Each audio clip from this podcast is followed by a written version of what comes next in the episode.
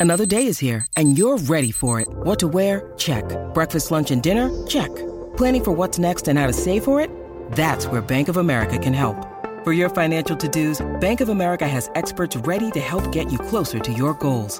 Get started at one of our local financial centers or 24-7 in our mobile banking app. Find a location near you at bankofamerica.com slash talk to us. What would you like the power to do? Mobile banking requires downloading the app and is only available for select devices. Message and data rates may apply. Bank of America and a member FDIC. Hey, it's Anne Marie, and welcome to episode one of a new special podcast series that I'll be sharing on this podcast over the next 30 weeks. Now, if you've been listening to this podcast for a while, you'll have been able to listen to my last special series, which was focusing on how to build your reach with your ideal client, your reputation as an influential, trusted authority, so you're seen as the choice versus just a choice when your ideal client is ready to move forward. I hope you've enjoyed that 30 part series. Now, this new 30 part series is all about amplifying your message with a podcast, specifically for coaches and consultants who want to leverage their podcast to build an audience of their ideal clients that they can continue to build their reputation as a trusted authority, the choice versus just a choice, while begin to nurture listeners into leads from their very first episode. So, if you are a coach or a consultant and you've got a message that you know is going to make a difference, a much bigger difference in this world, especially as we continue to live in this world where we can see and know and experience increasing compromise and corruption, if we're honest, across every single aspect of our lives. And you've got a message that you know can speak hope, can speak possibility into the lives of your clients and your community, then a podcast is certainly a great way to get your message out.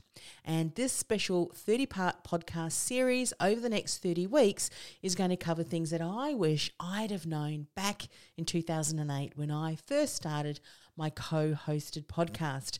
Now, I'm going to be sharing my podcast interviews with guests, as well as I've always been doing, as well as maybe some more solo shows, which will be published on our Friday here in Australia. However, like we've been doing with the previous uh, Be Distinguishable series, every Monday I'm going to be dropping another shorter show, uh, which is going to have a powerful tip about how you can start to leverage your podcast and nurture listeners into leads. So every Monday, a tip that's going to be concise and actionable, anywhere from a few minutes to 10 minutes at the most.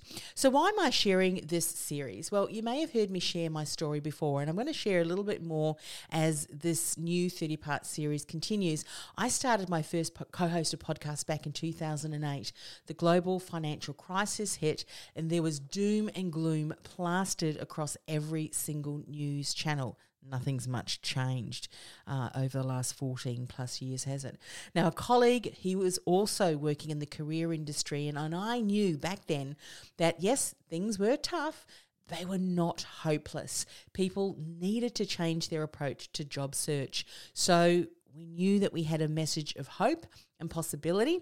So we started Career Success Radio. We had no idea what we were doing uh, when it came to starting a podcast. There were no mentors back then. And, and even for years after, I would have to tell people what a podcast was. Thankfully, I don't have to do that as much anymore.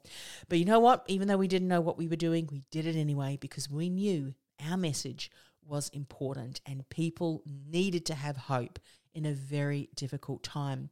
Now, in those two years we ran the show, we met incredible get career experts, which we interviewed on the show. We shared our job search, our resume writing, our career, job search expertise on the show.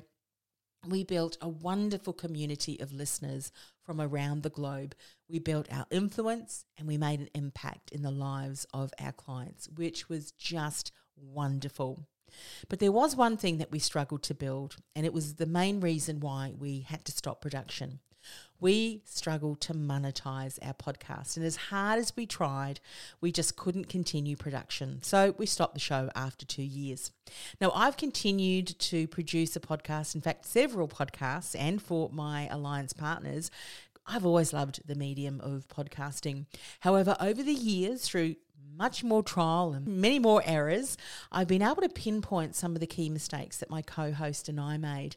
And it was the main reasons why we continue to struggle to monetize our podcast, as well as being able to nurture our community of listeners into leads. And I share some of these mistakes and I share ongoing tips and strategies on how to launch your podcast the right way if you want to leverage your podcast to build visibility in your coaching and consulting business. So, if you do want to leverage your podcast to build your visibility and your coaching or consulting business, then this series, the Listener into Lead series, is just for you.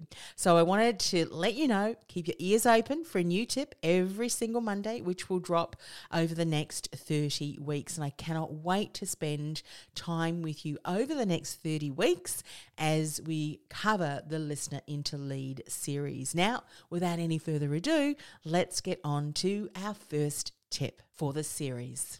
Welcome to another Listener into Lead podcasting tip, where I'll be sharing 30 tips on how coaches can begin to nurture listeners into leads while positioning themselves as a trusted authority with their very own podcast. Want to get leads and business from your podcast? You're in the right place. Hi, this is Anne Marie, and welcome to another Listener into Lead tip. This is tip number one. Now, a question I was asked once was Is there a difference between podcasting and podcasting as a business? And my answer was yes. Absolutely. There's a big difference. Because whilst it's easy to start a podcast, we've got incredible tools and technologies at our fingertips, making it very easy to press record. We start speaking or maybe interviewing a guest, then we upload it to a podcast host, and congratulations, you're a podcaster. However, starting a podcast as a business to build visibility, to build an audience of your ideal clients, while maybe even build your reputation as a trusted authority so you become the choice versus just a choice, while also build your revenue as you begin to nurture listeners into leads and inquiries and customers well, that's another matter altogether, isn't it? It takes strategy, the right strategy, it takes the right steps, it takes the right process to be able to start nurturing listeners into leads. And I often say to people, it's like building a business. Anyone can start a coaching practice. However, starting a coaching practice or a coaching business that's profitable and scalable, or at least positioned to become profitable and scalable, well, that's another matter altogether. It takes the right plan, the right strategy, the right steps, the right systems, the right team, all of that to ensure you're able to grow your coaching business the right way. And that's exactly the same when it comes to podcasting as a business. So, tip one is there a difference between podcasting and podcasting as a business? Yes, there is, which is actually one of the reasons that led me to create this series, the Listener into Lead series. You see, I started my very first co hosted podcast back in 2008. I was in the career industry, and that was back before anyone really knew what a podcast was. However, even though after two years we'd built some wonderful relationships with other career experts who were guests, we had a wonderful fan base of people who loved our show. And, you know, one of the main reasons we stopped producing the show was because we struggled to monetize it and it took a lot of time, energy, commitment, and money for no real results. Now, we hired mentors, but we were still unsuccessful because back then there wasn't really anyone who was able to show us as coaches how we could leverage our podcast to generate leads, to get clients.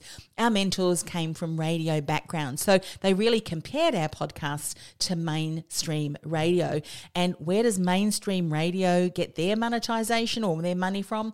Sponsorships and advertising, which, as I know now, a podcast audience who or which is often more highly niched and smaller it's quite unique and different from a radio audience. So, advertising and sponsorships is not the best monetization strategy, especially if you're a business, a coach who wants to monetize your message. That's what you should focus on first. I'm going to share more about that in later tips in the series. So, in the next couple of tips, what I'm going to do is share some of the mistakes that my co host and I made and what I now do differently so that you can avoid making the same mistakes and start generating results far more quickly, in fact, from your very first episode. So I'll see you in the next Listener into Lead tip.